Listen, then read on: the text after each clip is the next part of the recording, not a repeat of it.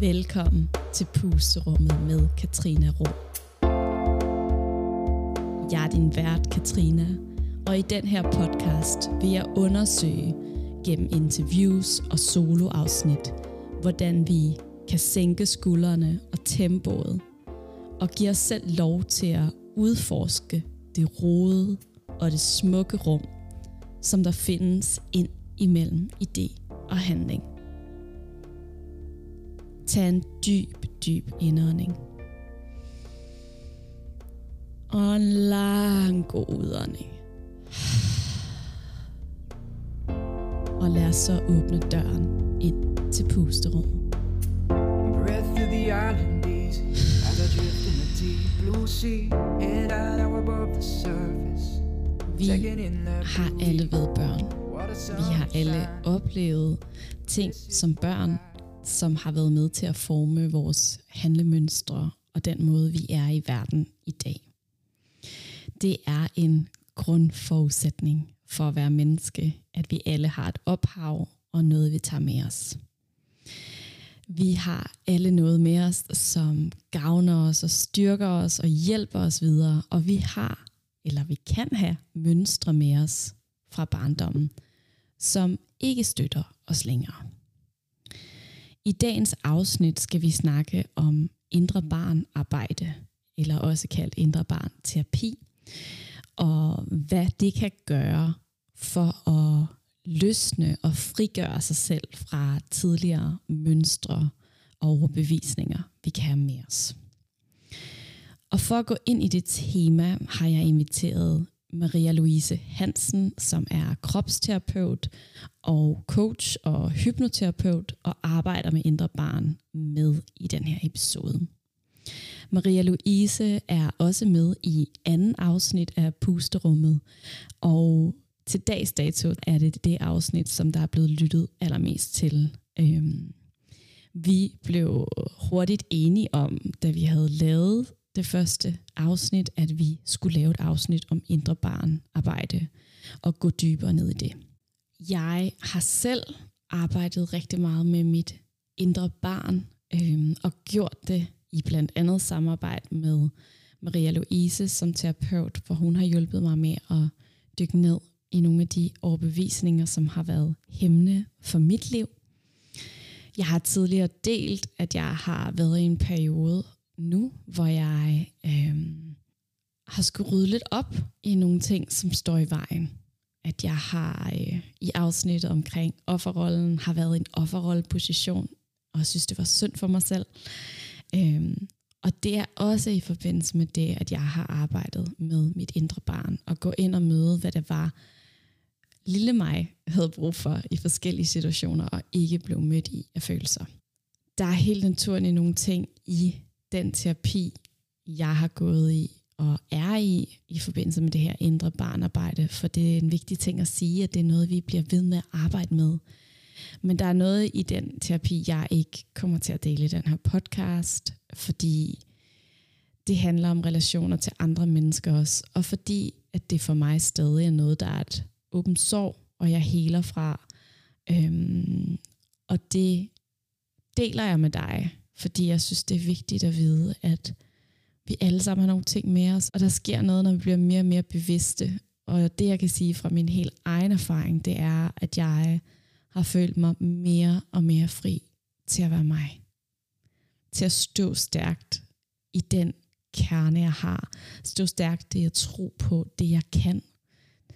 Og, øhm, og ikke tvivle og holde mig selv igen i forhold til nogle frygtmønstre, der kan være, som vi opbygger igennem barndommen. Frygten på at blive afvist. Frygten for ikke at være god nok. Frygten for, hvad andre tænker.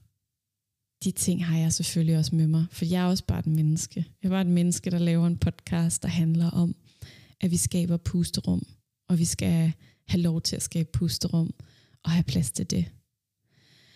Og i den grad er indre barnarbejde noget, jeg oplever giver så mange pusterum. Det giver et pusterum at møde en selv i sine følelser, og give følelserne lov til at være der. Så i det her afsnit kommer øh, Maria Louise både til at dele hendes eget, hendes egen erfaring med indre barnarbejde, men også hvad det kan gøre for dig. Så hvis der er en del af dig, der lytter med nu og tænker, det her synes jeg er spændende, så giv dig selv lov til at lytte med. Lad den lejende del, den lejende lille barn få lov til at være her, og se, hvad det kunne skabe af nysgerrighed og åbenhed. Men inden vi hopper ind i afsnittet, har jeg lyst til at give dig lidt information om, hvad indre barn terapi og indre barn arbejde er. Indre barnarbejde er bygget op af tilknytningsteori, somatisk teori, skyggearbejde, som kommer fra Jung. Det vi gør i indre barnarbejde, det er, at vi går ind og møder barnet inde i os. Vi har alle sammen nogle små børn inde i os øh, tidligere tidspunkter i livet, og vi går ind og møder os selv i forskellige tidspunkter i livet. Det vil ofte være en bestemt episode, man dykker ned i en session, og så går man ind og møder barnet og giver barnet den kærlighed og omsorg, som barnet kunne have manglet i det her øjeblik. Og som barnet så i øh, afvisning fra forældrene eller andre voksne har omdannet til et form for handlemønster eller overbevisning om, at de har gjort noget forkert. For det, der sker med børn, det er, at øh, når de bliver afvist i deres følelser, så tager de det ikke ud over forældrene eller de andre voksne omkring. De tager det ud over dem selv og mener, der er noget forkert i dem. Og det er netop også det, vi kommer til at dykke ned i i det her afsnit med Maria Louise. Og hvor vigtigt det er at give lov til alle følelser i børn. Og det er sikkert, helt sikkert lettere sagt end gjort. Øhm, og grunden til, at det her afsnit også skal laves nu, det er fordi, at øh, Maria Louise, hun skal snart have en lille datter. Øhm, og det kommer efter, hun i 10 år med hendes kæreste var enige om, at de ikke skulle have børn. Og bag den overbevisning og tanke om, at der ikke skulle komme nogen børn fra hende, ligger en historie, og, øh, og den folder hun ud i det her afsnit også, og fortæller om, hvad det har betydet for hende at tro, hun ikke skulle være mor, og hvorfor det fik lov at vende. Og hun åbner op omkring de følelser, der har været i det. Det hele startede i hvert fald Maria Louises interesse for indre barnarbejde, det startede, da hun var på et malerkursus. Hun var i gang med at dyrke sin kreativitet og give plads til det. Og oplevede modstand i det, og blev nysgerrig på, hvad handler det om. Jeg vil anbefale dig, at hvis du er interesseret i det her med, hvordan vores følelser hænger sammen med vores reaktioner i kroppen og kroppens forståelse og det her med, at øh, nogle ting skal vi opleve igennem kroppen og ikke bare igennem sindet, så vil jeg virkelig anbefale dig at lytte til afsnit 2 med Maria Louise, hvis ikke du har lyttet til det. Det hedder Find hjem i kroppen. Du kan sagtens lytte med, uden at lytte til afsnittet også. Og nu vil jeg ikke øh, holde spænding længere. Jeg vil invitere Maria Louise ind til den her åbne og ærlige og måske også konfronterende samtale for dig, som lytter med og bliver bevidst om nogle ting. Nå, skal vi lige, skal vi lige lande her?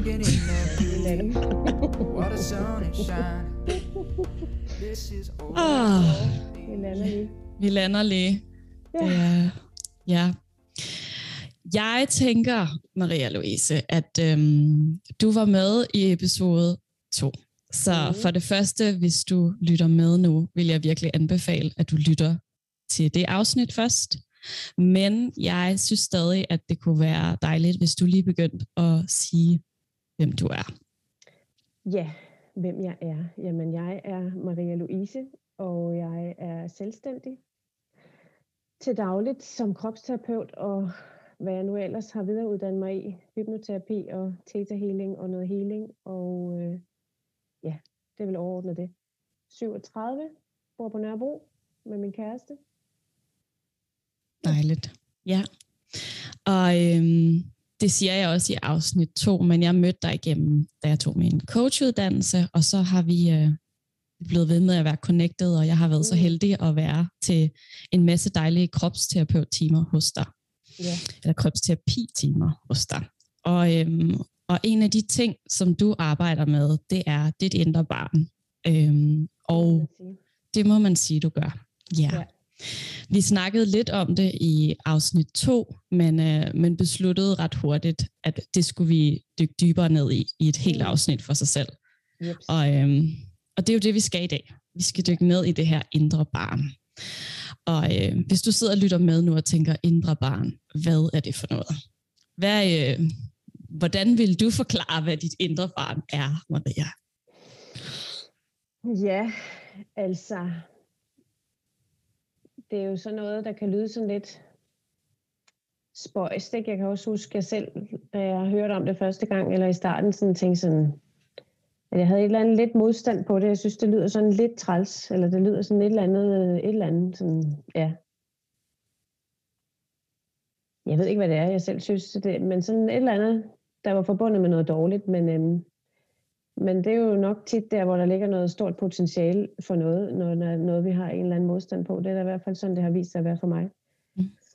Øh, det indre barn, jamen det er jo den del af os, som sidder sådan på en eller anden måde fast i nogle mønstre fra barndommen, hvor vi ikke har fået mulighed for at agere autentisk rent, som et barn måske havde brug for i et givet øjeblik. Øh, så man kan snakke om, at vi har mange indre børn, fordi der er mange situationer, hvor vi på et eller andet tidspunkt ikke lige er blevet mødt, set, hørt, øh, fået opfyldt vores dybeste behov lige i det øjeblik, vi havde allermest brug for det.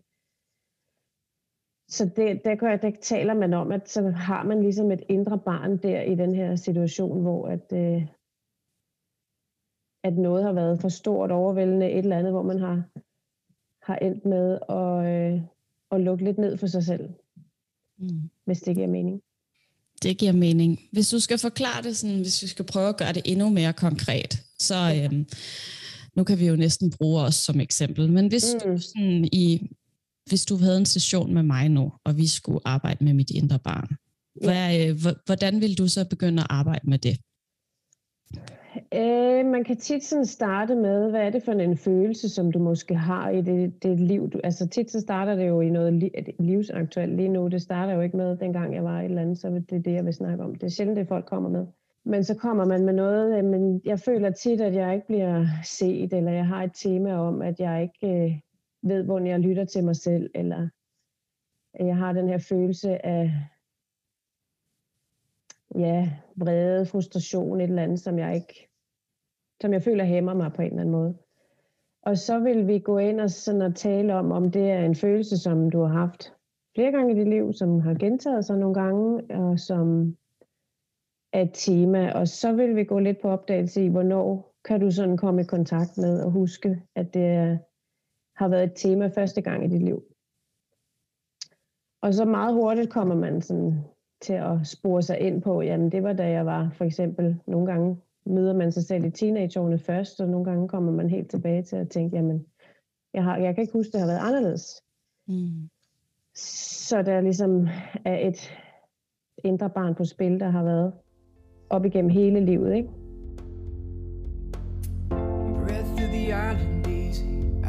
Hvis vi skal gå lidt ind i dig, og hvorfor er du begyndt med det her indre barn?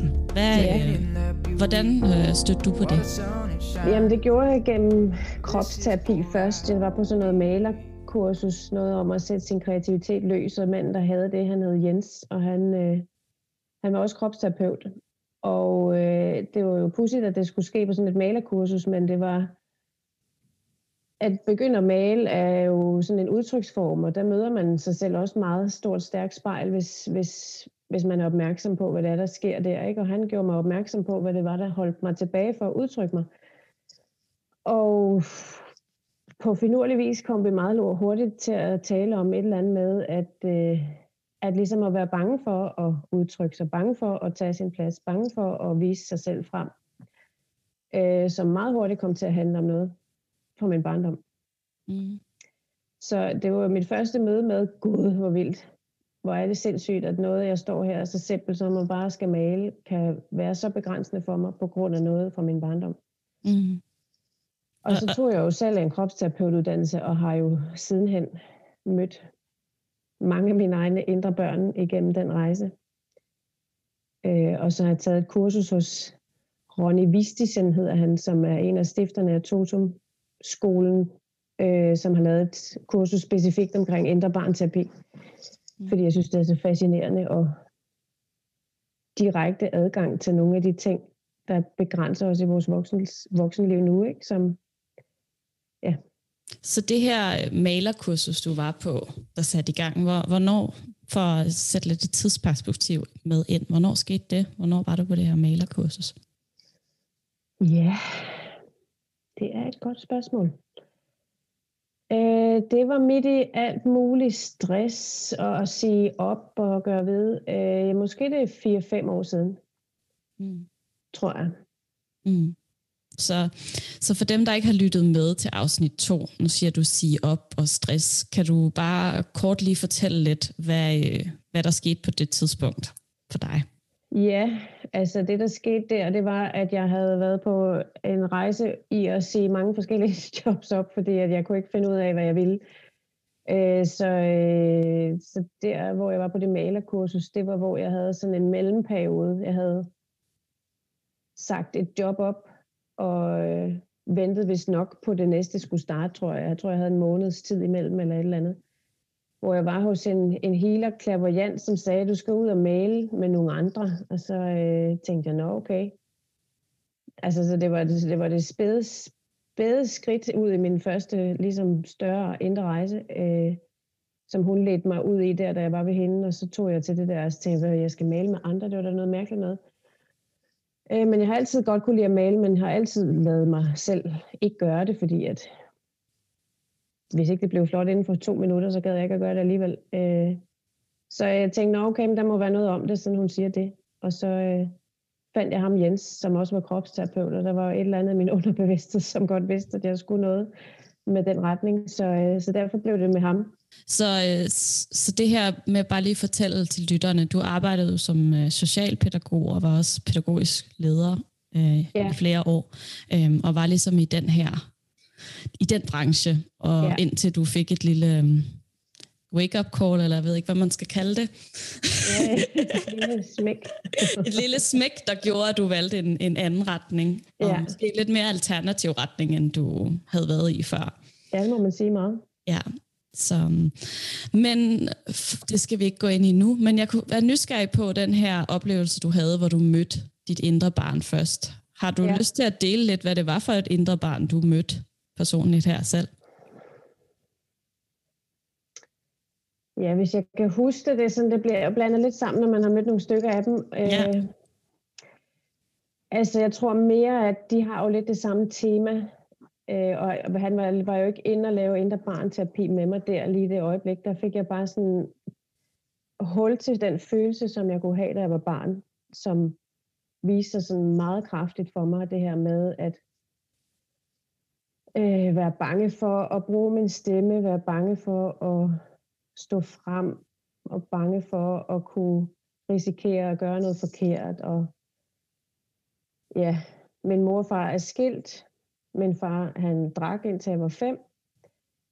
Øh, så der er jo alle mulige gode, gode oplevelser med i bagagen i forhold til sådan, at det er en helt normal historie i forhold til mange andre, men, men, men alligevel sætter sig sig sine spor i forhold til, hvordan jeg har haft det som barn, ikke? At være et skilsmissebarn og, og være imellem to forældre, som ikke kunne enes, og som, som jeg på en eller anden måde prøvede at overleve i ved at at lukke min stemme. Mm. Og ikke ytre mig, og ikke vise, vise mig frem på nogen måde. Fordi så kunne jeg ligesom undgå konflikter og drama og sådan noget, havde jeg en eller anden idé om. Ikke? Så det indre barn, jeg har mødt mange gange i forskellige udgaver og aldre, har jo haft det sådan meget øh, er sådan bange for at være sig selv, ikke? Bange for at udtrykke sig, bange for at, at sige noget forkert, gøre noget forkert. Mm. Ja. Og du siger, at du har mødt flere udgaver af dit indre barn. Hvad, øh, hvad mener du så? Er det flere type børn, der har manglet noget? Eller prøv at forklare lidt for de her forskellige indre børn. Øh, ja, hvad kan man sige om det? For eksempel, at jeg har en far, der har drukket alkohol, har haft en betydning, hvor jeg har mødt mig selv som indre barn i at være utryg ved at være sammen med en voksen, der ikke kan tage vare på sig selv. Øh, så det, det indre barn, jeg har blandt andet mødt, for eksempel, har handlet om, at at føle, at jeg skulle tage ansvar for ham, føle, at jeg skulle hjælpe ham, føle, at jeg var nødt til på en eller anden måde at passe på ham. Som jeg ved også fra igennem mit arbejde, at det er ligesom en ret stor risici ved at være barn af alkoholikere, at de føler, at de skal redde sine forældre eller tage vare på dem og være den voksne, når de ser, den voksne ikke selv er voksen, sådan set. Ikke? Mm. Så der har jeg oplevet at mærke sådan meget kraftigt i min krop, hvordan jeg havde det, da jeg var barn omkring at mærke hans øh, manglende ressourcer i forhold til at tage vare på sig selv. Ikke? Mm. Hvordan har det så hjulpet dig? Nu, øh, nu bliver det jo i det her interview lidt en blanding af både, hvordan det har hjulpet dig, men også hvordan du hjælper andre med at ja. arbejde med indre barn. Men hvordan mm. har det her hjulpet dig at arbejde med dit indre barn i forbindelse med det her, for eksempel med din far? Altså det med at forstå sine mønstre i, hvor de stammer fra, at forstå dem i det perspektiv, de ligesom er opstået, gør, at den indsigt, man får kropsligt, øh, underbevidstheden, der ligesom åbner sig for en i, og bliver til en bevidsthed, gør, at man, eller jeg, man, alle får mulighed for at agere anderledes i livet nu. Øh, og det mønster, jeg ligesom har haft med mig, har blandt andet været, at at jeg ikke har tur at tage min plads i sociale relationer, at jeg ikke har tur udtrykke mig ærligt og autentisk i relationer, og har måske sagt mere ja til ting, end jeg har tur at sige nej til ting. Og, og det har jo gjort, at jeg har sådan været meget overansvarlig på en skæv måde i forhold til sådan at i arbejdsregi for eksempel tage alt muligt meget mere ansvar på mig, end jeg skulle og kunne og burde. Øhm, fordi jeg har følt, at det, det, det er jeg nødt til. Jeg er nødt til at redde de her mennesker, jeg arbejder med. Jeg er nødt til at redde, redde de medarbejdere, jeg var leder for. Jeg er nødt til sådan at, at være overansvarlig, ligesom jeg var, da jeg var barn. Mm. Ja. Sådan skruen uden ende, ikke? En, mm. en ting, man ikke kan. Fordi det ligesom er barnet, der tror, at det skal kunne redde et voksen menneske. Så det mønster sådan gør jo, at man aldrig nogensinde kommer til at kunne komme i mål med den følelse. Mm. Og hvad, hvad gør du så for eksempel nu? For jeg tænker jo, vi, øhm, vi er jo mennesker, så vi har jo alle de her ting med os, og øh, det, det, det jo gør, når vi bliver opmærksom på det, det er jo, at vi kan ændre det. Men hvad gør du for eksempel, når du bliver bevidst om, at nu er du ved at træde ind i en situation, hvor du agerer ud fra nogle mønstre, som du egentlig ikke har brug for at agere ud fra? Ja, hvad gør jeg? Altså, jeg synes jo, at jeg efterhånden har fået så stærkt et øh, system, der fortæller mig, sådan, når noget er sådan lidt på, på vagt, noget, der, noget, jeg skal være lidt på vagt omkring. Ikke? Øhm, I starten af min tid som selvstændig, der var jeg jo selvfølgelig også meget opmærksom på, hvordan jeg kunne komme til at føle et overansvar for at, at, at hjælpe folk med deres, de ting, de nu kommer med. Øhm, så hvis ikke jeg følte, at jeg havde præsteret 400% efter en times session, så øh, skulle jeg jo ligesom arbejde med mig selv i, at, øh, at jeg har gjort lige præcis det, jeg skulle, og det jeg kunne, og at, at det her menneske skal, skal, skal jeg have tillid til at kan stå selv, mm. fordi jeg ikke er ansvarlig for at bære nogle andre mennesker end mig selv. Mm. Og hvordan arbejdede du med det så? Jamen, jeg tror, at det var det, der gjorde, at jeg valgte at blive kropsterapeut, også fordi man, får, man bruger sig selv så meget som redskab i sit arbejde, at jeg er nødt til at mærke helt præcist i, hvad sker der inde i mig lige nu, hver gang der sker noget inde i, inde i klienten eller den, der er på briksen. Øhm, så jeg har formået at kunne nå og sådan at mærke, okay, nu kommer denne her følelse op, hvor jeg føler, at jeg skal præstere et eller andet, hvor jeg skal gøre alt muligt. Så har jeg jo mulighed for heldigvis, når man står der ved briksen, og sådan at sige til os begge to, tag lige en dyb vejrtrækning. Mm. Bare lige mærke din, din krop et øjeblik, sådan, så jeg også får lov til lige at være med. Øhm, så helt klart i starten var det jo lige så meget for mig selv i at lære, at nu kommer præstationsgearet op. Nu kommer den der overansvarlighed op, så nu skal jeg lige opdage det, så jeg kan slippe det igen. Ikke?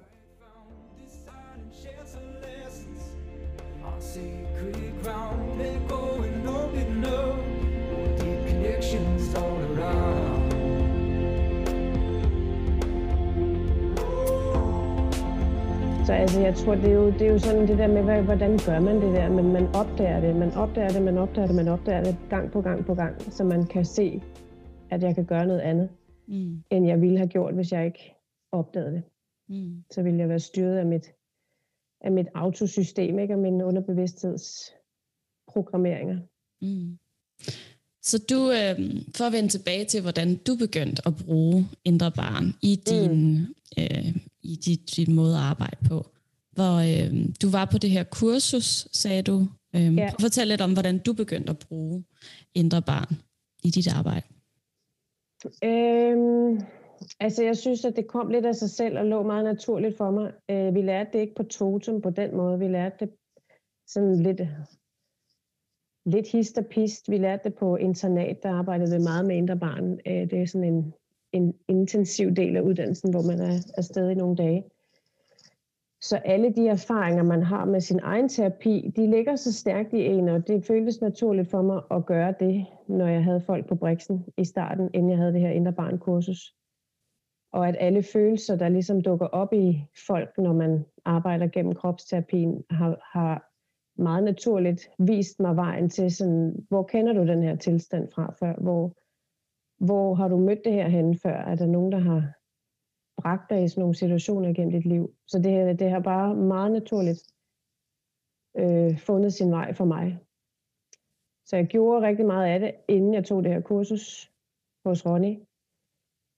Fordi det lå mig meget naturligt, fordi jeg selv havde arbejdet med mit eget indre barn og opdaget, at de her følelser, vi går rundt med, er jo ikke farlige.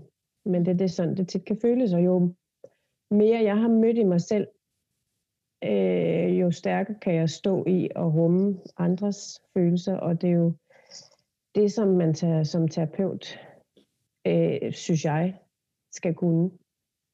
Så hvis ikke man har mødt det i sig selv, kan det være sværere at møde mm. folk i det, de har med, ikke? Så du siger, at du, øhm, at du tog det her kursus, men var i gang med det inden. Hvor længe ja. havde du sådan en periode, hvor du, eller hvor længe havde du arbejdet med dit eget indre barn først, før du begyndte at bruge det? Jeg tror, at for mig så føles det meget naturligt, hvis jeg har en eller anden indsigt, en eller anden øh, viden og alt det, jeg har læst ved siden af og sat mig ind i selv, har føltes naturligt for mig at bruge. Så jeg har nok brugt det hele tiden, altså sådan on and off i forhold til, hvad der har givet mening, ikke? Øh, det, man lærer selvfølgelig også noget om det på Totum, så det er jo bare fordi, det, vi finder hver vores vej. Nogle går rigtig meget op i ledfrigørelse, og nogle går rigtig meget op i medianbanerne, og jeg går rigtig meget op i indre barn til at bede en del mm. nok. Ikke? Så jeg tror bare, fordi det var det, var det mit, mit kald ligger i. Ikke? Ja, så du følte lidt, at der var sådan et kald i forhold til at bruge det her indre barn i din ja, arbejde. Ja. Ja. Hvordan føles det kald? hvordan føles sådan et kald? ja, hvordan føles sådan et kald? Jeg tror, sådan et kald føles, at det der, hvor ens intuition øh, på en eller anden måde vinder over hovedet og, og rationelle sind om, kan jeg det her? Jamen, det føles som om, jeg kan, så jeg gør det bare. Mm. Øh, for jeg kan det godt. Jeg ved godt, hvad det er. Øh, så min intuition har ligesom været stærkt styrende.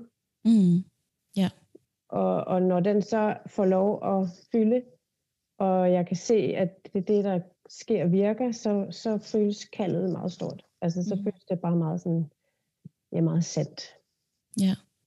Og nu siger du, du kan se, øh, nu siger du, at du kan se, det virker. Hvad er, øh, hvad er din oplevelse af, hvordan det virker hos folk? Hvordan, øh, hvordan, hvordan tager folk imod det, og hvad sker der? Jamen, det giver en følelsesmæssig forløsning af noget, som måske har ophobet sig over tid, som man ikke har tur føle på, eller ikke har tur være med, eller tur se, eller tur mm. komme i kontakt med, som når, når man så får plads til at gøre det i et trygt rum, så kan det forløse sig bedre, og så kan den der indsigt og viden om sig selv blomstre frem. Mm. Og, og det, det indre barnterapi er altid enormt kærligt, og altid meget øh, rummeligt, og altså, der er intet dårligt i det andet, end at man jo mærker nogle følelser, man ikke har mærket længe. Øh, så det kan føles overvældende at komme i kontakt med følelserne igen, men, men selve måden at møde sit indre barn på, er altid meget, meget kærligt, mm. synes jeg. Og hvordan vil du sige, det er kærligt? Jamen det er sådan det, metoden jo ligger op til, og det er jo derfor, at man ikke altid selv kan gøre det, fordi at så kan man ende med at føle, at man er barnet igen, og så kan man jo ikke se sig selv ud af situationen, men at i og med, at terapeuten, altså mig i det her tilfælde, øh, skal guide en igennem det, ender det altid kærligt. Mm. I en eller anden forstand. Mm. Ja. Og du... Så det, der har været dårligt, eller det, der har været svært eller overvældende, det bliver jo ikke efterladt der. Det bliver jo taget hånd om og bliver gjort kærligt. Mm. Og jeg tænker, det handler vel også meget om, nu har jeg jo selv arbejdet med mit indre barn med dig, mm. og øh, har jo selv oplevet, at jeg tænkte sådan, oh my freaking god, skal vi tage ja. hul på det her nu? Og ja. hvordan skal jeg nogensinde komme ud af det her rum ja. og, og, være, igen. og fungere ja. igen? Øhm, hvor det jo også er en, nu kan jeg jo kun sige det fra at have siddet i din stol, eller ligget på din briks, mm. at det her med at få det afsluttet, eller afrundet på en fin måde, hvor det ikke er sådan, at vi afslutter det, tager nogle indsigter med videre, ja. men at, at det, det ikke er sådan et åbent sår, man går ja. ud med. Ja. Hvordan sådan er du bevidst på, at vi ikke åbner op for noget, som ikke kan lukkes lidt igen og tages med ud? Altså det, altså jeg, jeg kan jo selvfølgelig aldrig vide, om folk er helt 100% ærlige, men det virker altid som om, at det bliver lukket igen kærligt. Mm. Øh, for det sikrer den model, jeg har lært mm. også. Altså selvfølgelig, på modellen skal jeg styre, så øh, mennesker kan ikke bare proppes ind i en model. Og nogen har øh, en større sådan, adgang til, at det bliver gjort kærligt hurtigere end andre, men, men jeg oplever, at, at ved at man netop kommer ind og ser barnet med de voksne øjne, man har nu, så oplever det de fleste mennesker en enorm stærk sympati og empati med det her lille barn. Mm. Og også oplever jo, at jamen, jeg er jo voksen nu, øh, så jeg er jo ikke der længere. Men jeg var der dengang. Og det mm. var sådan, jeg havde det dengang. Og det, jeg har brug for at møde mig selv i nu, det er sådan og sådan. Kærlig, omsorgsfuld, forstående øjne, som helt af sig selv nærmest dukker op ikke? Mm. gennem den her guidning. Ja. Du siger, at du arbejder ud fra en model. Hvordan er det bygget op? Både den her model, jeg har lært hos Ronny, og øh, så har det her hypnoterapi-kursus, øh, eller ikke uddannelse hedder det, intuitiv hypnoterapi. Øh, det er også, hvor man også arbejder med regressionen, det vil sige at gå tilbage i tid, og også arbejde med indre barn det er bygget op med ligesom at gå tilbage til den her følelse. Hvornår ah, kan du huske, du har haft den her følelse måske første gang, du kan komme i kontakt med. Så det modellen ligesom gør, at man går tilbage og, og bringer den voksne del i spil, for ligesom at se på barnet udefra. Og tage sådan og skille tingene lidt ad, sådan så man ikke bliver fanget i den følelse, som barnet jo er i os, men at man bringer den voksne ind til at kan se det i det lys, der er muligt nu, som ikke var muligt dengang. Ikke? Men altså, alle er jo forskellige, så model eller ikke model, det er, det er der, hvor ens intuition er ret vigtig, og ens sådan, egen erfaring og egen viden om ja, både det, der sker i en selv og i andre, men at det er det, man er nødt til at hvile, hvile på og stole på, ikke, når man står der. Mm mm. for at kunne gennemføre modellen, hvis man skal sige det sådan. Ikke? Ja, Ja, som et grundlag, vi kan bruge, Det er men så arbejde ud ikke? Ja, der er nogle ting, der er vigtige at komme omkring, og man kan sådan sikre at bringe i spil, men alt arbejdet omkring det er jo ligesom meget afhængig af den enkelte. Mm. Ja. Ja. Og, og hvis man så sidder og lytter nu og tænker sådan, er det her indre barn noget for mig? Hvordan Mm. ved man, om det kunne være noget, der var interessant at dykke ned i? Ja, altså hvis man... Jeg vil sige, det, altså, det er også nogle gange, stiger man sig blind på sit eget felt, fordi man bliver så fan af noget, som man kan ikke se andet er godt. øh, der er ingen tvivl om, at jeg synes, det her værktøj eller den her terapiform er virkelig effektiv. Og fordi at vi alle sammen har jo været børn, og vi har alle sammen oplevet verden stor og overvældende, og vi er alle sammen ikke blevet mødt, og vi er alle sammen tilpasset os vores familie, og de roller, vi har haft der i familien, har en kæmpe afgørende betydning for, hvordan vi agerer i det liv, vi er i nu i voksenlivet.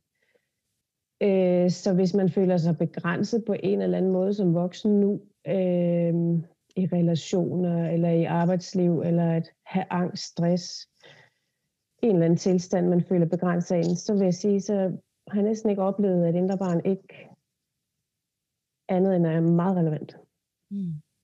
Er der en sådan alder for, fordi nu siger vi jo indre barn, hvor gammel man skal være, før man skal dykke ned i at arbejde med sit indre barn?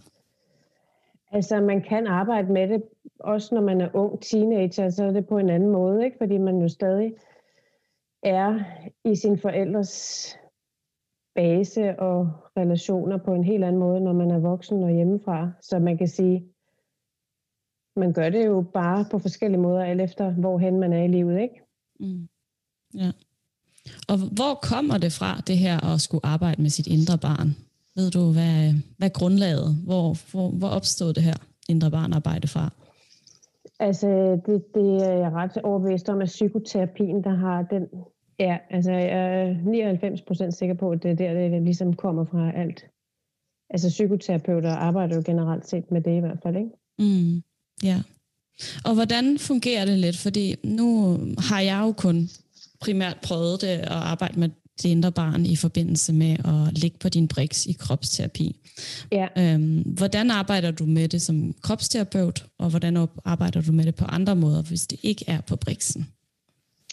Altså enten arbejder med det gennem kropsterapien, eller også arbejder med det gennem hypnoterapien, ikke? hvor at i hypnoterapien, der gør man det jo ved, at man sådan er i en meget, meget, meget meditativ tilstand, hvor man kommer ind og, og er mere talende for sin underbevidste del af sig selv, øh, så det ikke er så meget hovedet, der siger, jamen jeg tænker sådan og sådan, og jeg tænker, tænker, tænker. Men hvor man svarer mere klart og rent direkte fra følelsen på en eller anden måde. Man kommer meget hurtigt i kontakt med det temaet handler om på en eller anden måde, ikke? Mm. Og i kropsterapien, der kan man, der bruger jeg det sådan, at man, fordi når du lægger dig ned på briksen, så kommer du hurtigere ind i dit indre, og du kommer hurtigere i kontakt med din krop og med dine signaler, og hvad er det, kroppen egentlig fortæller mig lige nu. Den fortæller mere, end hvad sindet sådan kan tænke sig til.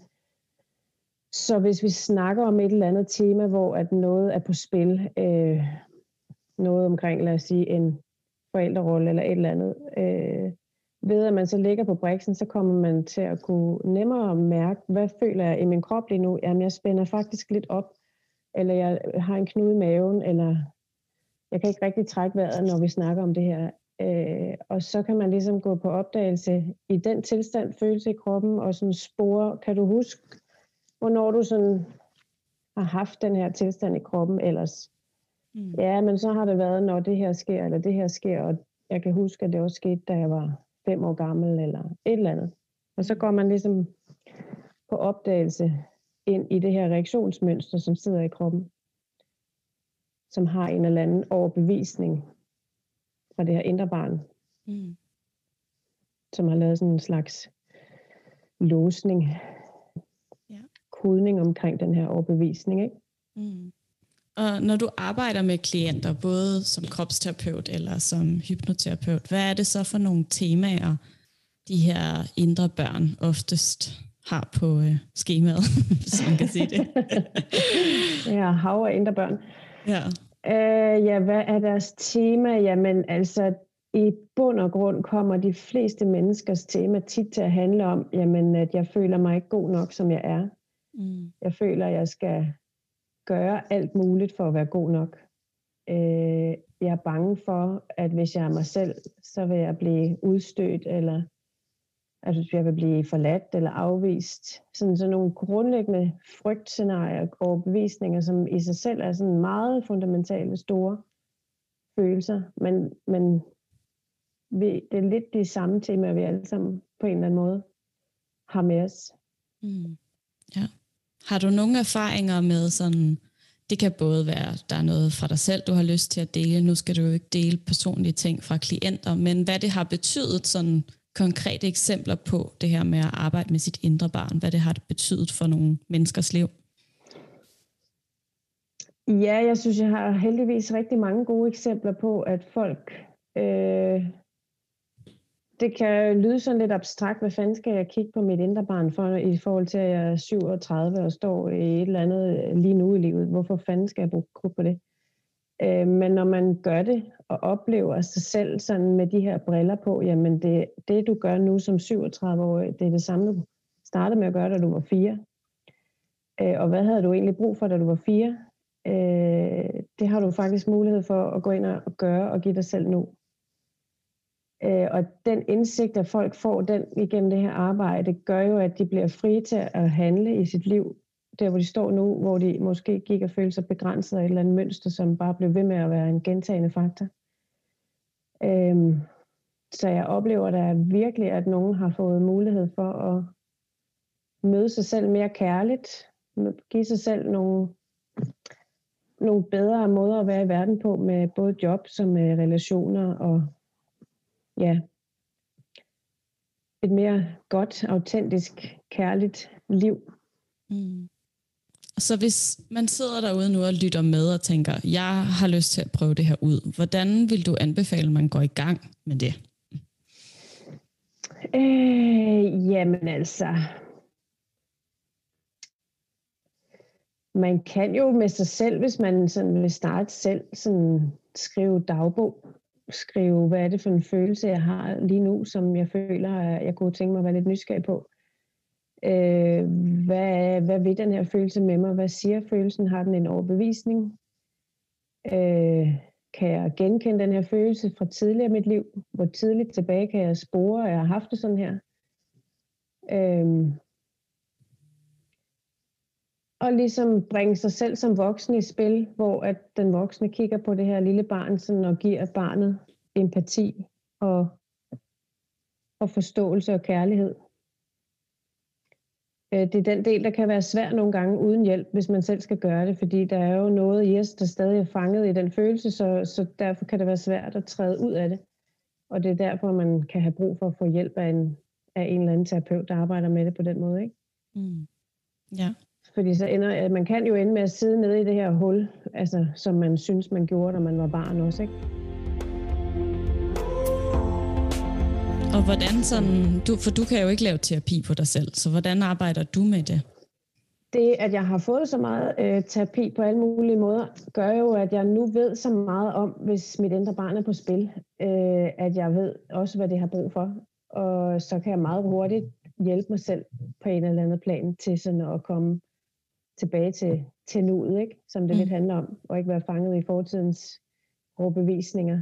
Øhm, det kan jo kræve, at jeg sådan, nogle gange bliver jeg jo bare revet med af mine følelser, og bare lade mig være et indre barn, øh, som er styret, øh, uden jeg styrer det.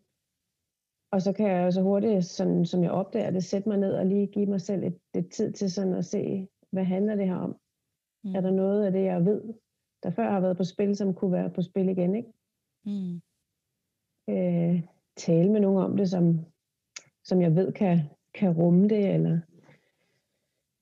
hjælpe mig med at få, få selv sat ord på nogle ting, ikke? Mm.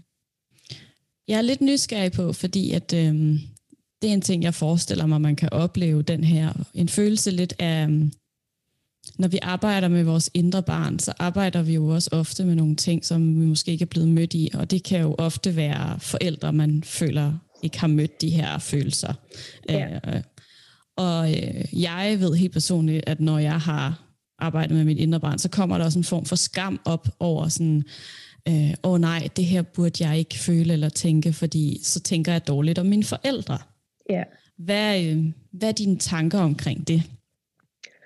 Altså det er sådan en præmis, øh, og det er selvfølgelig ikke altid, jeg husker at sige det til alle, men, men øh, fordi sådan er det jo desværre bare, men der er så meget, man kunne sige til alle altid. Men, øh, men det er en præmis, at når man skal ind om og, og, og mærke det her indre barn, at de fleste af os er rigtig, rigtig skamfulde om at, at sætte sine forældre i det lys, man føler, de bliver sat i, hvis man taler dårligt om dem. Mm. Øh, og det prøver jeg, hvis jeg opdager det. Altså, det er jo for, forhåbentlig at gøre det øh, så tit som muligt, men, men at, at i tale sætte, at det er naturligt, at barnet i os er så lojalt over for, for sine forældre, at det ikke har lyst til at sætte sine forældre i et dårligt lys. Men at det er det barnet, der har det sådan. Det er ikke den voksne, mm. den voksne dig, der sidder og, og, øh, og er dybt lojal over for dine forældre. Det er sådan set også det her indre barn, der, der ikke kan lide at sætte sine forældre i det lys og bange for, at der ligesom har en eller anden konsekvens, hvis det siger noget højt om dem, mm. som det har gået gemt på. Ikke? Øh, så det er en helt naturlig mekanisme, at vi kommer til at føle en eller anden form for skamfuldhed over at overhovedet sige noget dårligt om vores forældre, når vi skal sådan til at åbne op i det. Øh, ja. Mm. Det skal jo have lov at have plads, så det overhovedet kan få lov at, at folde sig ud derfra, ikke? Mm. Og hvad kan det så betyde for ens relation til ens, for eksempel forældre eller ja, andre, der har været med til at hjælpe en igennem barndommen? Altså, der er jo rigtig mange, der, der kan frygte, at når de så får den her indsigt om sin barndom eller sine forældre, så skal de ud og gøre alt muligt og gå hjem til mor og far og sige, ved du hvad, nu har jeg opdaget, at jeg egentlig faktisk er vred på dig, eller at du har svigtet mig, eller alt muligt. Øhm, det er ikke sådan, jeg ser på det, at man skal gøre. Det er ikke altid, at man skal snakke med sine forældre om alt det, man opdager. Øh, tit har man brug for selv at have ladet det være en, en proces, man selv er i, og som man selv finder ud af. Og nogen har brug for at tale med sine forældre om det, og nogen får rigtig meget ud af det. Hvis ens forældre kan formå at møde en i det, øh, det er slet, slet ikke sikkert, at de kan det. Og hvis de ikke kan det, så vil man re traumatisere sig selv lidt igen og igen, hvis man øh, sætter sig selv i den sårbare situation og åbner op for, hvordan man har haft det. Hvis forældrene stadig er fanget i sit mønster, som jo de, altså, så mange forældre jo er. Øhm, så altså, og det synes jeg mange oplever, at når vi taler om det her med, jamen du behøver ikke gå ud og gøre noget, du behøver ikke at gå ud og sige noget til dem om, hvad du er i gang med. Du, det bestemmer du selv. Det er ikke, mm. det er ikke lige med, at man skal gå hjem og have en eller anden dyb samtale om ens barndom, fordi man får en ny indsigt. Måske man skal, måske man har brug for det på et tidspunkt, men det er slet ikke afgørende for ens healingsproces overhovedet. Mm. Og nogle gange det... kan det betyde, at man mærker, at jeg er nødt til faktisk at sætte nogle tydelige grænser over for mine forældre, om hvordan jeg kan være sammen med dem. Og så er det det, man måske siger til dem. Men ikke mere. Det behøver ikke at være mere end det. Mm. Tænker du, hvis det ikke er noget, man nødvendigvis skal dele med sine forældre, at det er en vigtig del af det at dele det med nogle andre? Ja, der er bare, altså man skal finde steder, hvor man føler sig tryg, ikke? Mm. Så når man åbner op for noget, der er sårbart og, og, og sådan stort i en, så det er jo derfor, at det nogle gange kan være rigtig godt at gå til en terapeut, fordi så får du også vendt dit liv med en, øh, også selvom det er en en, en anden type relation, men, men bare det, man gør det med en, er afgørende stort for ligesom at få sat nogle ord på og få givet sig selv en forståelse af indsigt. Og hvis man har nogle relationer, hvor man føler sig tryg i at kunne blive mødt og set i at åbne sårbart op, så synes jeg helt klart, at man skal gøre det. Øhm, det er heller ikke altid, man skal det. Mm. Hvad har det betydet for dig øh, og din relation til din nærmeste og arbejde med dit indre barn? Ja, hvad har det betydet? Jamen, jeg tror da, at det har betydet, at jeg, øh, jeg generelt set føler mig mere tryg og autentisk og sikker i de relationer, jeg har. Øhm, at jeg bedre kan være mig selv på alle måder i de relationer, hvor at jeg kan sige til, og jeg kan sige fra, og jeg kan sige, hvad jeg har lyst til, og jeg kan sige, hvad jeg ikke har lyst til, og hvor at jeg måske tidligere i livet som yngre var rigtig god til at bare gå med, hvad de andre synes, eller rigtig god til bare at være den, der lyttede, eller og ikke måske selv tog min egen plads. Øhm, så jeg ved da, at min egen mønster har spændt ben for noget relationelt på mange planer. Ikke? Altså, og jeg har også måttet have nogle samtaler med nogle veninder om, om noget af det her med, når jeg har ligesom opdaget et eller andet mønster i mit indre barn, der har følt et eller andet, øh, som heller ikke har været så sjovt i de relationer, men vi er heldigvis kommet øh, godt igennem det på den anden side. Men det kan man jo ikke være sikker på, når man åbner op sårbart, så tager man jo en eller anden chance. Ikke? Men, øh, men for mig har det været mere vigtigt at gøre det, frem for ikke at gøre det, og så risikere, at at det, relationen kunne få nogle, nogle ar på en eller anden måde. Ikke? Men, øh, men min erfaring er med dem, jeg har i mit liv, at, at der har været plads til det. Mm. Så, så når du arbejder med noget, og på samme måde når klienter arbejder med noget, så har det en form for indvirkning på dem omkring en også? Absolut. Ja. Meget. Ja. Mm. Det, altså, det er jo der, hvor man kan gå ud og tage ansvar på en anden måde i sin relation, og man kan være være i sine relationer anderledes ansvarligt. Øh, nu, ikke, end man måske kan, når man er styret af et eller andet underbevidst mm. gammelt mønster. Ja. Jeg tænker, at der, der helt sikkert også sidder nogen derude nu, som selv har er blevet bevidst om nogle ting i deres barndom, mm. og, øhm, og som selv har børn eller skal have børn, som tænker, det tænker jeg i hvert fald helt personligt, sådan, hvad fanden er det for nogle øh, ting, jeg kommer til at udsætte mit kommende barn for, eller mit barn, ja. hvis man har et barn nu. Hvad, er det, hvad er dine tanker omkring det? Ja, det er jo tit det, der sker, hvis man er mor, og man får sådan en indsigt, når man er hos mig, altså åh oh, fuck, nu bliver jeg bange for alt det, jeg har gjort, eller alt det, jeg fucker op, eller altså, og det er jo naturligt, og nok ikke noget, man kan komme til at undgå, men øhm, men man kan sige, hvis man kigger på sådan ens forældres generation til ens egen generation, og så se sådan, hold da op alligevel, altså næsten uundgåeligt hver gang, er der sket et eller andet stort skifte i en eller anden højere bevidsthed og større indsigt fra den ene generation til den anden, uden at man har gjort noget særligt arbejde mm. med sig selv. Så er der allerede sket en meget stor transformation fra den ene generation til den næste. Ikke? Så man kan jo vide med sig selv, at det her handler ikke om at opnå et fejlfrit liv, hvor man ikke gør noget, øh, der påvirker noget. Øh, det handler ikke om, at vi skal opnå at være en perfekt mor, der aldrig nogensinde øh, gjorde noget forkert mod sit barn. Fordi det er ikke muligt, og det er ikke noget, man skal stræbe efter, men at man ser det som en udviklingsproces, hvor man bliver klogere på sig selv. Og jo klogere man bliver på sig selv, jo mere har man mulighed for at give sine børn de bedst mulige forudsætninger for at kunne tåle at være menneske bare. Mm. At det handler jo bare om at kunne tåle, tåle det, livet bringer en på en eller anden måde, og fejle, og ja, når man vælger sig selv til, så vælger man også noget fra, og det går, går ud over andre, så det har alt sammen en konsekvens altid, men det er jo ligesom, at man er villig til at stå i livet på den måde, mm. med de konsekvenser, alting har på en eller anden måde, og man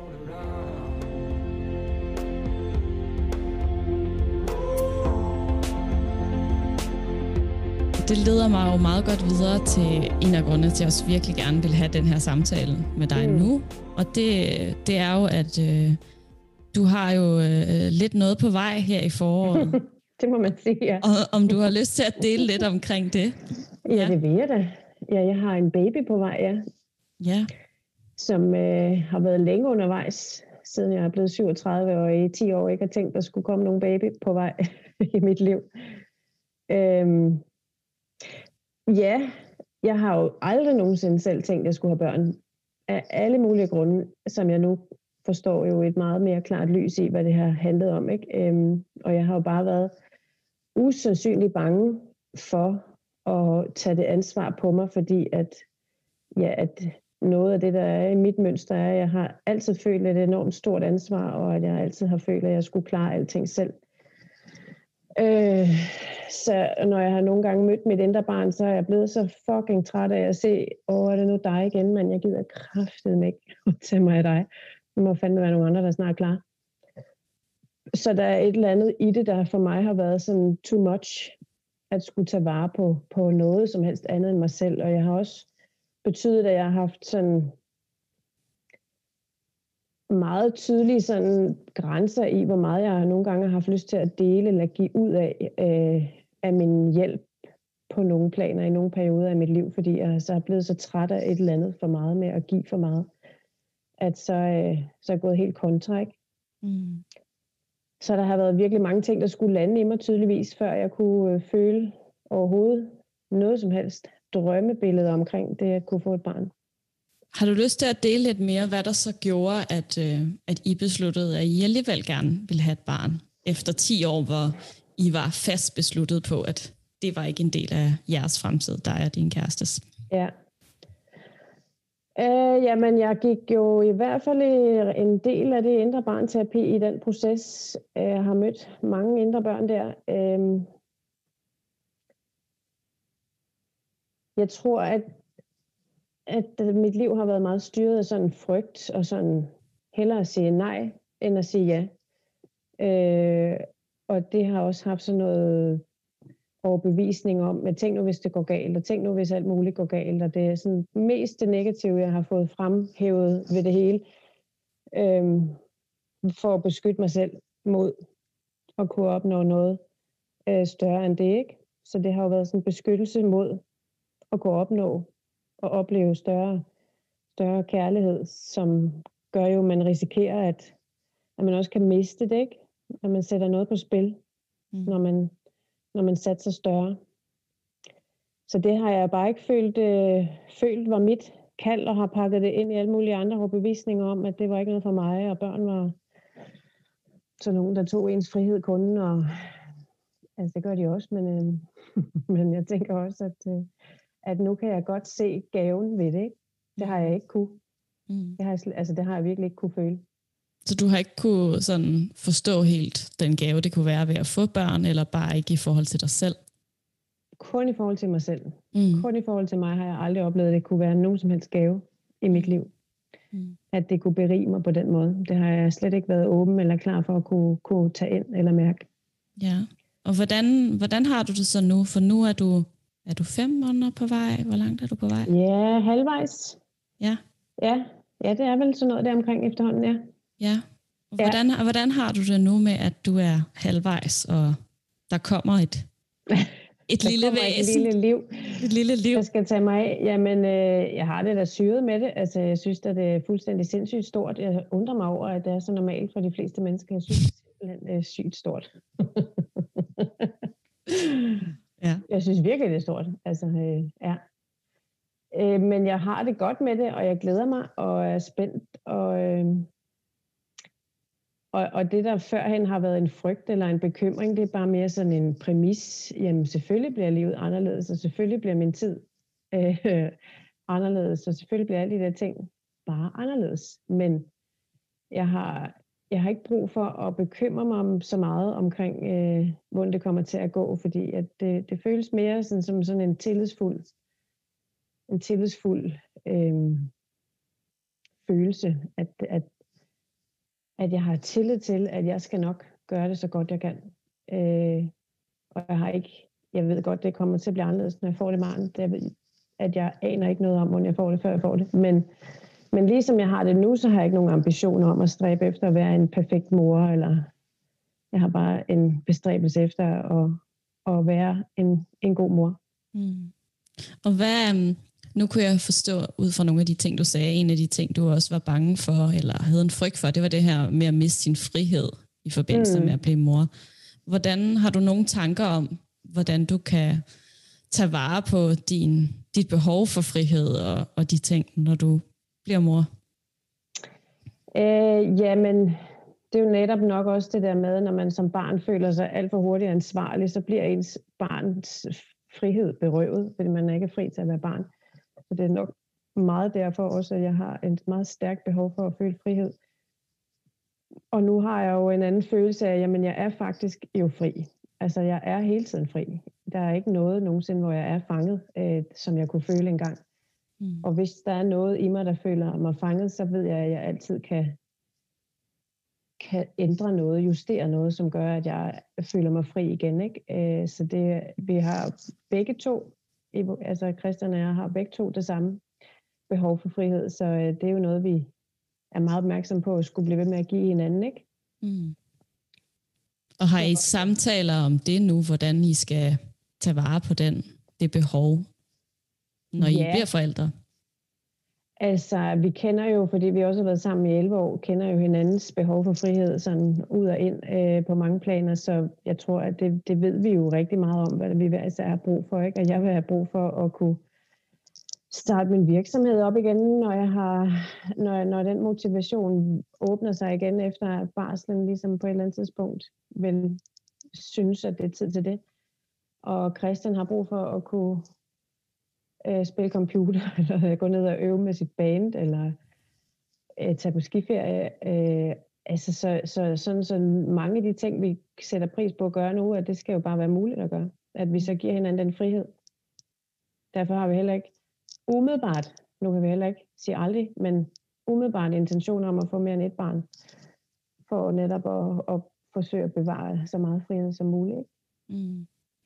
Og hvad, hvis der sidder nogen derude nu og lytter med, øh, fordi at øh, jeg ved jo helt personligt for mig, så har jeg også en, øh, en frygt for det her med at miste mm. frihed og blive forældre og puha og ansvar og alle de ting. Ja. Men hvis der sidder nogen derude nu og lytter og tænker, uff, det kan godt være, eller jeg kan virkelig se mig selv i Maria Louises historie her. Mm. Hvad vil du så sige til dem? Altså, øh, tag, tag det alvorligt, det budskab, der ligger i, at der er et eller andet, du føler dig begrænset af, eller et eller andet, der, der, der er lige nu på din tallerken, der, der gør, at du øh, føler frygt. Hvad, altså, så tag hånd om det. Og tag hånd om de ting, der ligger lige foran dig, der hvor du er lige nu. Fordi at, at det er jo alle de tanker om, hvad nu hvis, dem kan du jo sådan set ikke rigtig komme til livs, hvis, hvis du skal prøve at tænke dig frem til et liv på den måde. Det, har, det, har, det, det kan man jo ikke. Mm. Så tag, tag det, der står foran dig lige nu, og, og tag hånd om det. Og hvordan tager man hånd om det? Jamen, få hjælp af en eller anden terapeut, som, som du føler dig kaldet på, kan hjælpe dig med at, at kigge nærmere på den her sådan, følelse, du kan føle begrænser dig, eller berøver dig lidt i dit frie valg, ikke? Mm. Øhm, så tager du i hvert fald ansvar for, at du anerkender noget kan, kan ligge på din vej, som står i vejen for, at du er fri til at vælge din egen vej. Mm. Og hvordan tror du, at det arbejde, du har lavet med dit indre barn, vil, øh, vil sådan komme til udtryk i forbindelse med, at du nu bliver mor, og din tilgang til det her kommende barn?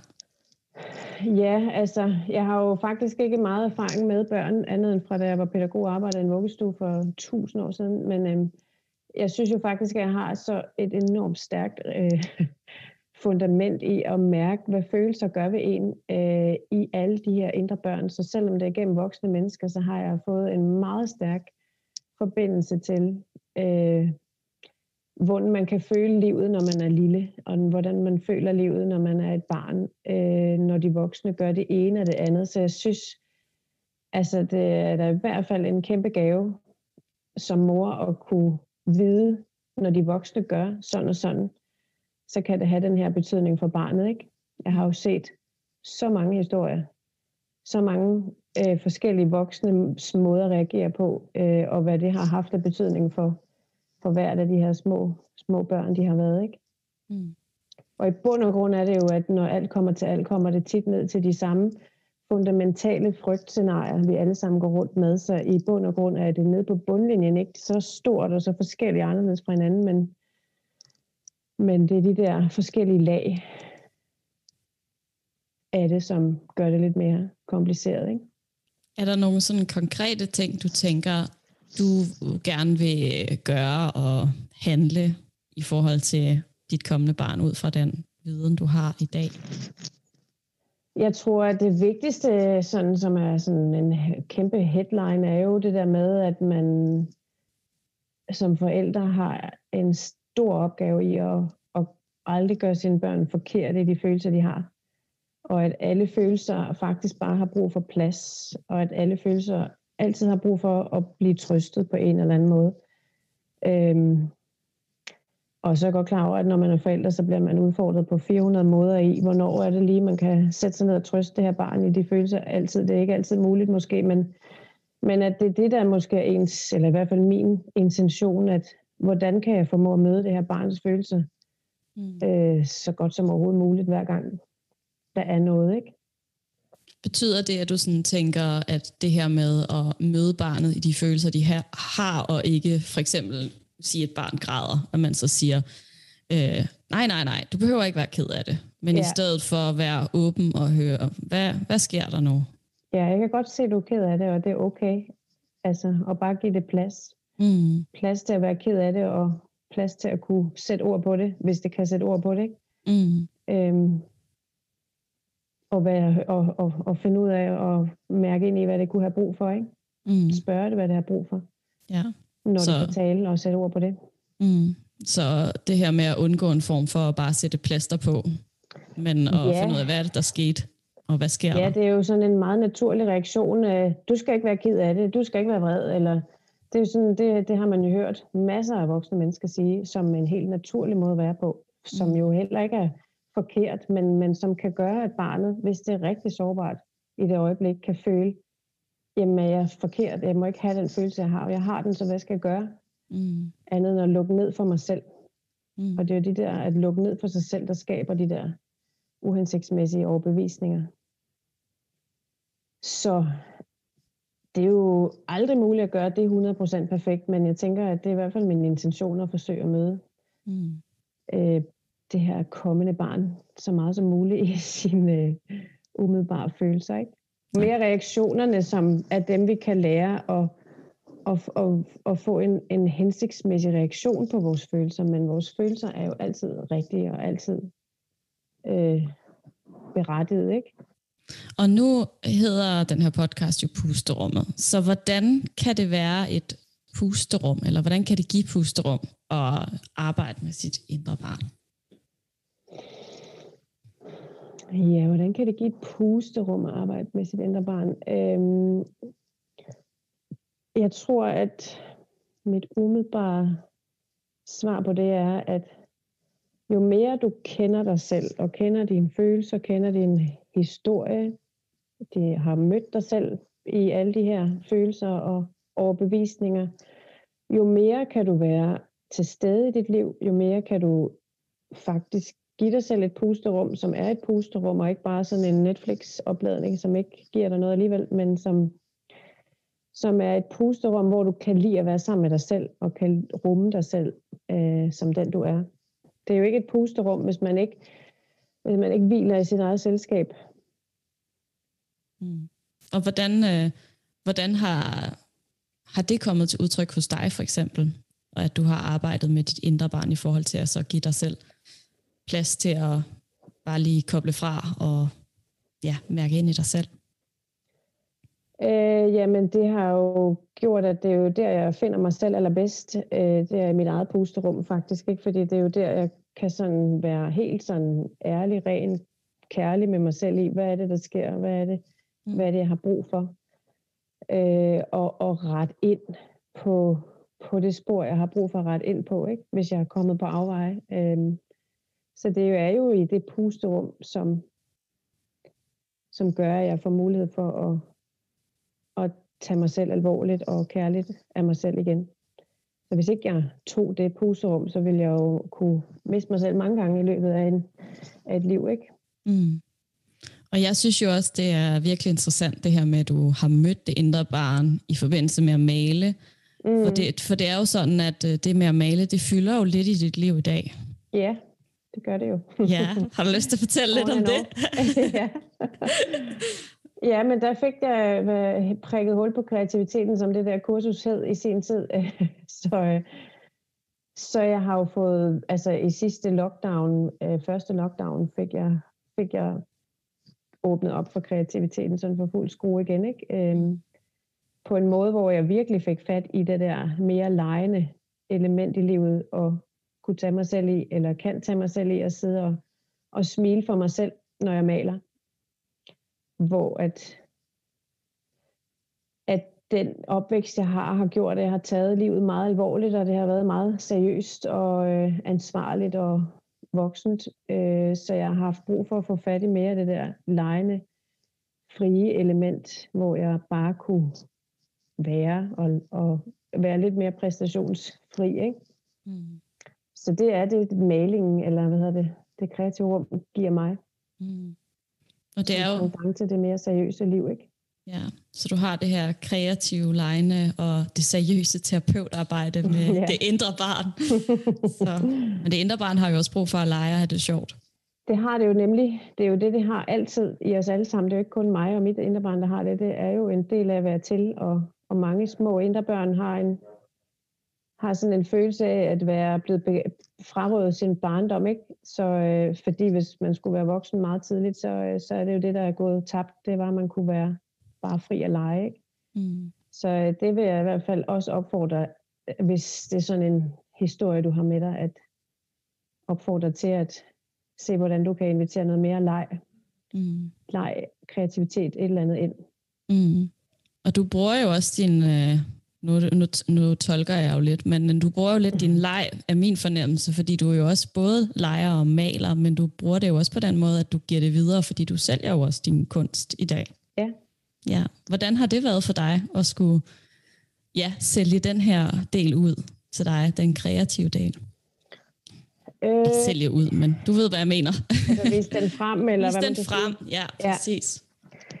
Ja. Øh, jamen, det var jo ret vildt der i den der lockdown, at der bare var en masse interesse i det billede, jeg lavede. Det havde jeg jo ikke. Det var jo det, der var netop fidusen ved, da jeg begyndte at male i den periode. Det var, at jeg slap alle idéer om, hvad det skulle blive til, og om det skulle blive pænt, eller hvad det skulle. Øh, fordi at det er det, der før han havde begrænset mig i at gøre det. Øh, og fordi jeg kunne ikke lave kropsterapi, jeg kunne ikke være noget for nogen, så øh, jeg kunne lige godt bare lege. Mm. Så det var det, jeg gjorde. Og så var det jo, det viste sig at være noget, folk godt kunne lide, øh, og som solgte rigtig fint i den periode der. Og som endte med, at jeg kunne udstille mine ting nede i, i hvor vi har taget coachuddannelsen, eller du har i hvert fald. Øh, så da jeg stod der den dag, og at hende, Sara Roland, som havde givet mig muligheden for at udstille mine billeder dernede, lynhurtigt lige pludselig blev banket sådan en øh, hvad hedder sådan noget fanisering på benene. Det var sgu lidt vildt, ikke? Og jeg havde, jeg havde jo bare gået med, så da jeg stod dernede, og det var selve dagen, det skulle ske på, der blev jeg sådan helt, wow, hvor vildt det her, at jeg står hernede og stiller mig selv i fokus og centrum, og alle kommer her for at, at kigge på mig og på min kunst. Det var, det var lidt overvældende. For det havde jeg fandme ikke troet, at jeg nogensinde kunne turde tillade mig selv og stille mig selv derud. Mm. Men øh, det viste mig i hvert fald bare noget om, at jeg var, at jeg var, er kommet så langt til at turde bare gøre noget, og ikke være så styret af tanker, der kan begrænse mig i at få gjort noget. Så, øh, så heldigvis alle de bekymrende tanker og, og ubehag, der kunne komme med at skulle stille sig frem, det kom først på dagen, hvor det var helt umuligt at trække det tilbage. Hvis man gerne vil undersøge lidt videre, læse noget mere, og ikke er klar på at gå direkte i noget terapi, men gerne læse og vide lidt mere om det her indre barn, hvor vil du så anbefale, ja. folk kigger hen? Jeg har fundet en bog, som også er meget aktuel for rigtig mange et indre børn, hvis man skal sige det, eller for os voksne mennesker, mm. som hedder Skam, medfødt og tillært af Lars J. Sørensen. Fordi skam jo er tit sådan på spil i forhold til det der med, at at ikke må have det, som man har det, og tro, at man ikke må føle det, man føler. Ikke? Øhm, så det kan være i hvert fald en relevant mm. lille overkommelig bog at, at kaste over. Er der andet sådan at lytte til podcast, bøger, TED-talks, andet du synes har været inspirerende for dig? Kurser? Nej, altså fordi det har været lidt svært at finde noget om det mindre barn, som har været tilgængeligt faktisk. Mm. Ja, altså så er der Ronny Vistisen der, ikke? Han laver noget øh, på sin hjemmeside. Mm. Øh, mindes jeg, han har nogle meditationer, og han skriver noget om det med indre barn. Øh, så ham kan man følge og læse lidt, hvad han laver. Ronny Øh, har også en podcast, der hedder Det Terapeutiske Rum. Det har han lige præcis, ja. Jeg tror, han har lavet noget om det. Jeg er ikke helt sikker. Det har han. Så, ja. Absolut, ja. Mm. Så ham kan man tjekke lidt ud. Mm. Ja. Hvem, øh, hvem kunne du godt tænke dig, der skulle være med i pusterummet? Det kan både være ud fra det, vi har snakket om i dag, om det indre barn, men det kan også være andre, du synes kunne være interessante, at jeg har lavet et interview med. Det er sjovt. Jeg husker, du spurgte mig om noget med, hvem jeg selv var inspireret af sidst. Øh, og jeg bliver altid helt blank. Øhm, jeg synes, Luca Sofia på Instagram, du kender hende, Mm. hun er human design reader der, at hun er top intelligent og virkelig god formidler til at sætte ord på alle de her ting, vi også snakker om, med al den viden, hun har, som også er enormt bred. Og Ronny Vistisen selv jo, han er jo enormt Mm. dygtig til det her arbejde. Øhm, Er der noget inden for det her med det indre barn, som vi ikke har været forbi? Det er der jo sikkert, men som du lige kommer Det er på der. nu, hvor du tænker, det her, det er, det er nogle vigtige ting at, at få med i det her afsnit. ikke andet end jeg lige sådan bare med at tænke på det her med, at det er naturligt at mærke sådan lidt modstand på det, og naturligt at mærke lidt sådan frygt omkring det. Øhm, og tit, fordi det, det er der også en grund til, at, at man har den frygt og modstand i at gå ind i det. Øh, så, så nogle gange øh, har jeg også folk i kropsterapi, hvor vi snakker om, at det er noget, vi kan gøre på et tidspunkt, og at det er så noget, man kan vende tilbage til, fordi man ligesom skal mentalt indstille sig på at gøre det. Ikke? Så det er ikke noget, man skal føle sig forkert omkring, øh, at man ikke har lyst til eller er klar til, at, at det kalder på en, hvis, hvis man er der Mm. i sit liv, hvor at det giver mening. Ikke? Nogen skal gå den vej, og nogen skal gå en anden vej øh, ind i den der indre healing. Ikke? Så for alle er det jo ikke sandheden Mm. at arbejde med sit indre barn. Andre gør det måske bare på nogle andre måder, ikke? Med de her følelser. Så det her, det er jo bare et perspektiv på, hvor man kan komme ind og forstå sig selv på en mere dyb og kærlig måde, ikke? Mm. Og den, den, mange mod, den modstand, hvad, øh, vi har jo snakket lidt om det, men hvad skyldes mm. den, at man tænker, "Åh, nej tak da. Ja, det er nok fordi, at underbevidstheden siger, øh, og bevidstheden også, der siger sådan, det der, det skal jeg ikke kigge på. Det har været, det, fordi det jo har været for, på en eller anden måde overvældende, for ubehageligt en gang. Mm. Så vil dit nervesystem ligesom forholde dig fra at gøre det igen, ikke? Mm. Det er sådan en naturlig mekanisme i kroppen. Det her, det var rigtig ubehageligt engang. Det skal vi ikke udsætte os selv for igen, ikke? Mm. Så det er en helt naturlig, sund beskyttelsesmekanisme, at din krop siger, nej, det skal jeg ikke. Mm. Ikke derhen, det gør ondt. Ja, det skal vi ikke. Mm. Og det, og det er ikke forkert at have det sådan, det er naturligt. Det er bare, altså, når, når nogen af os jo efterhånden har gjort det rigtig mange gange, så jo mere modstand man oplever, jo mere sådan, nå okay, jamen, så kan jeg jo se, at jeg skal gå den vej efterhånden, ikke? At, øh, Mm. at, at så bliver det ligesom en, en, et signal om, at her er en dør, der har, har brug for at blive åbnet på et eller andet tidspunkt, ikke? Ja. ja, jeg kan huske, at øh, sidst jeg var hos dig for et par måneder siden, Mm. eller det var lige i december, så det er jo kun en Ja. måneds tid siden, så, så sagde jeg også til dig bagefter, jeg troede sgu for helvede, det her tema var overstået. Hvad helvede, mand? Ja, fordi vi, øh, vi, det jo, vi har jo ting med os i barndommen, og det her med, at alt stammer derfra, og, Ja. vi, og vi tror, eller jeg tror, kan i hvert fald også tro, at sådan, nu har jeg da fået styr på det. Ja, Men det her med, at det er jo ikke fordi, det skal være sådan demotiverende, men det er, det er sådan en kon- kontinuerlig rejse, og man bliver mere og Ja. mere bevidst om nogle ting. Um, Præcis. og det med at sige sådan, nu er det overstået og færdigt, det er desværre sådan lidt utopisk. det er helt utopisk. Um, Altså og jeg, ikke noget, man skal stræbe efter, nej. Nej, og jeg kan huske, du også sagde til mig sådan, ja, jeg har det sgu også sådan nogle gange, så tænker jeg, for fanden skal du nu på besøg igen? Så, og jeg ser sådan, nu, når, når jeg forklarer det her nu, så ser jeg sådan et billede af sådan nogle små indre børn, som sådan en her, der står og banker på døren. Hallo. Hallo, jeg troede, vi skulle komme på besøg nu. Er der ikke kage og kaffe? Eller ikke kaffe, det er jo børn. Er der ikke kage og varm kakao? Ja, Præcis. Ja. Ja. ja, det er jo lige præcis det, der er. Og meget relevant, du siger det ikke, fordi at det var, det var i hvert fald noget af min egen del af min rejse, at jeg havde troet, jeg har kigget på det her rigtig mange gange, men jeg havde kigget på det primært fra mit hoved af, så jeg havde sådan forstået alt omkring mine mønstre, men fra hovedet af. Mm. Og det det indre barn terapi gør, at du bliver bragt lidt mere tilbage til kroppen og til de sansninger og følelser, som du havde, og som gør, at du oplever, øh, hvad hedder det, effekten af det meget mere powerfult. Mm. Og hvor du mærker en reel mulighed for forandring, fordi du ikke kun tænker dig til, at det er sådan her, mm. tingene hænger sammen, ikke? Ja, jeg tænker, der er vel også noget i det her med, at vi kan forstå tingene på, en logisk, på et logisk plan. Ja. Men når vi går ind i kroppen og forstår det, så øh, hvis vi bare ser på vores krop, eller sådan, ja. ser på hele os, så er vi jo sådan 80% krop og 20% hoved. Så hvis ja. hele kroppen forstår det, så er det jo en lidt større del af dig. Det er en meget større del, og det er meget mere muligt at, at lave en forandring, hvis du forstår det med din krop, og ikke mm. kun dit hoved. Ikke? Ja.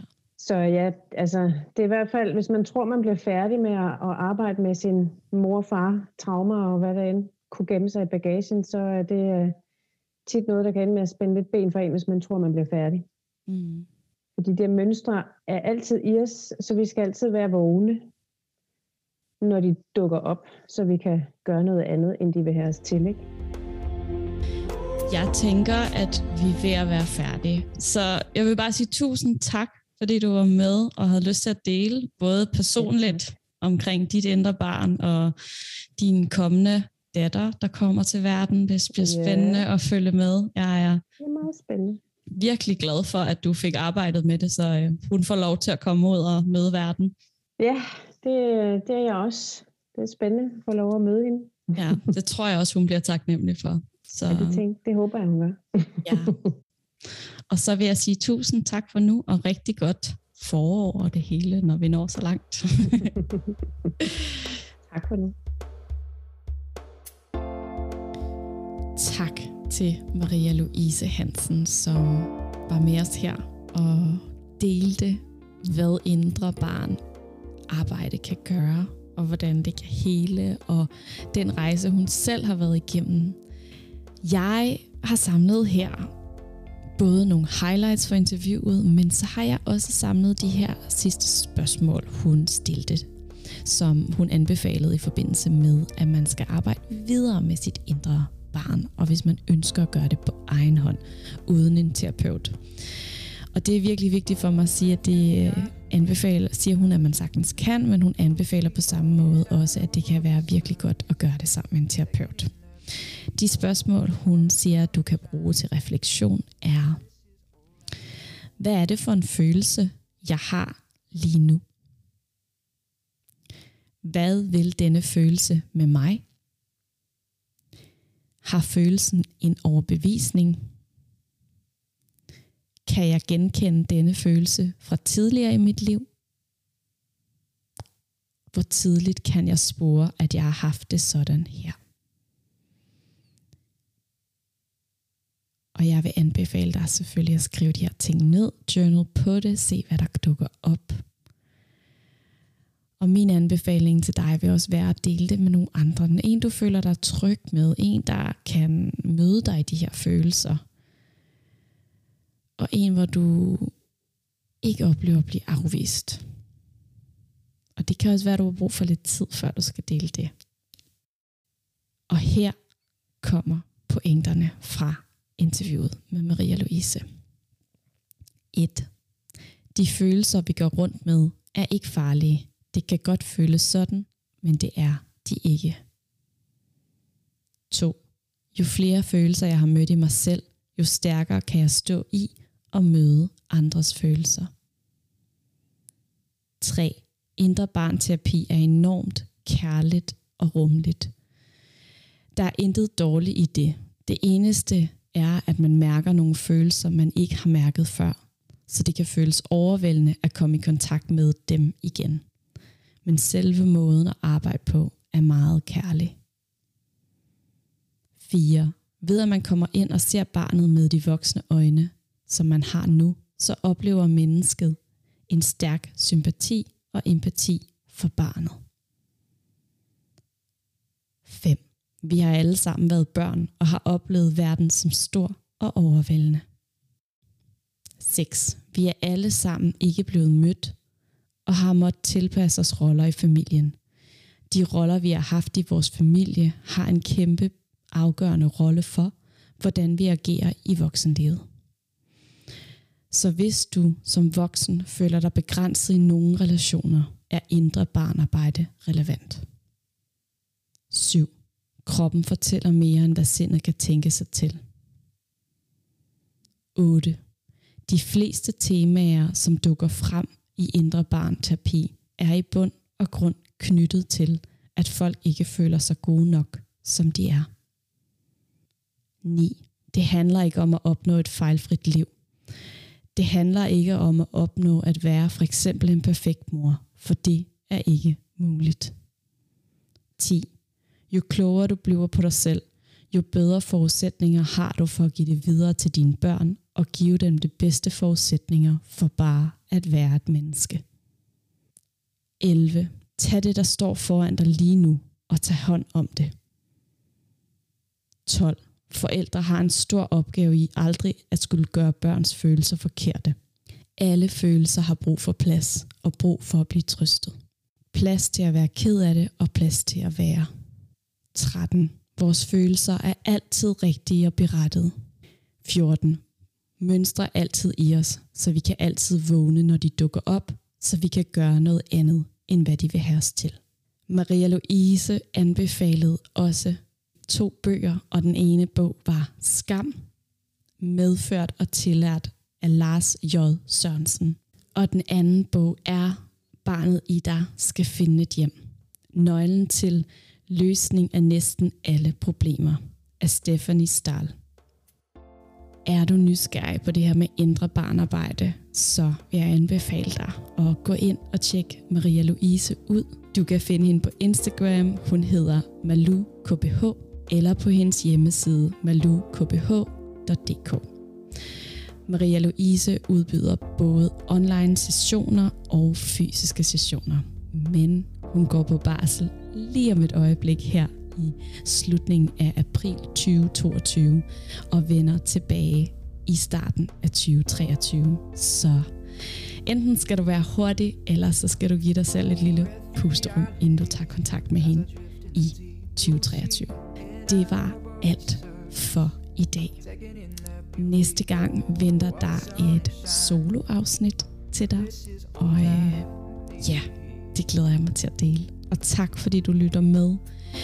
Det er virkelig for mig det største pusterum at få lov til at dele den her podcast, og det er jeg så inderligt, inderligt taknemmelig for. Rigtig godt forår. Kan du have det skønt.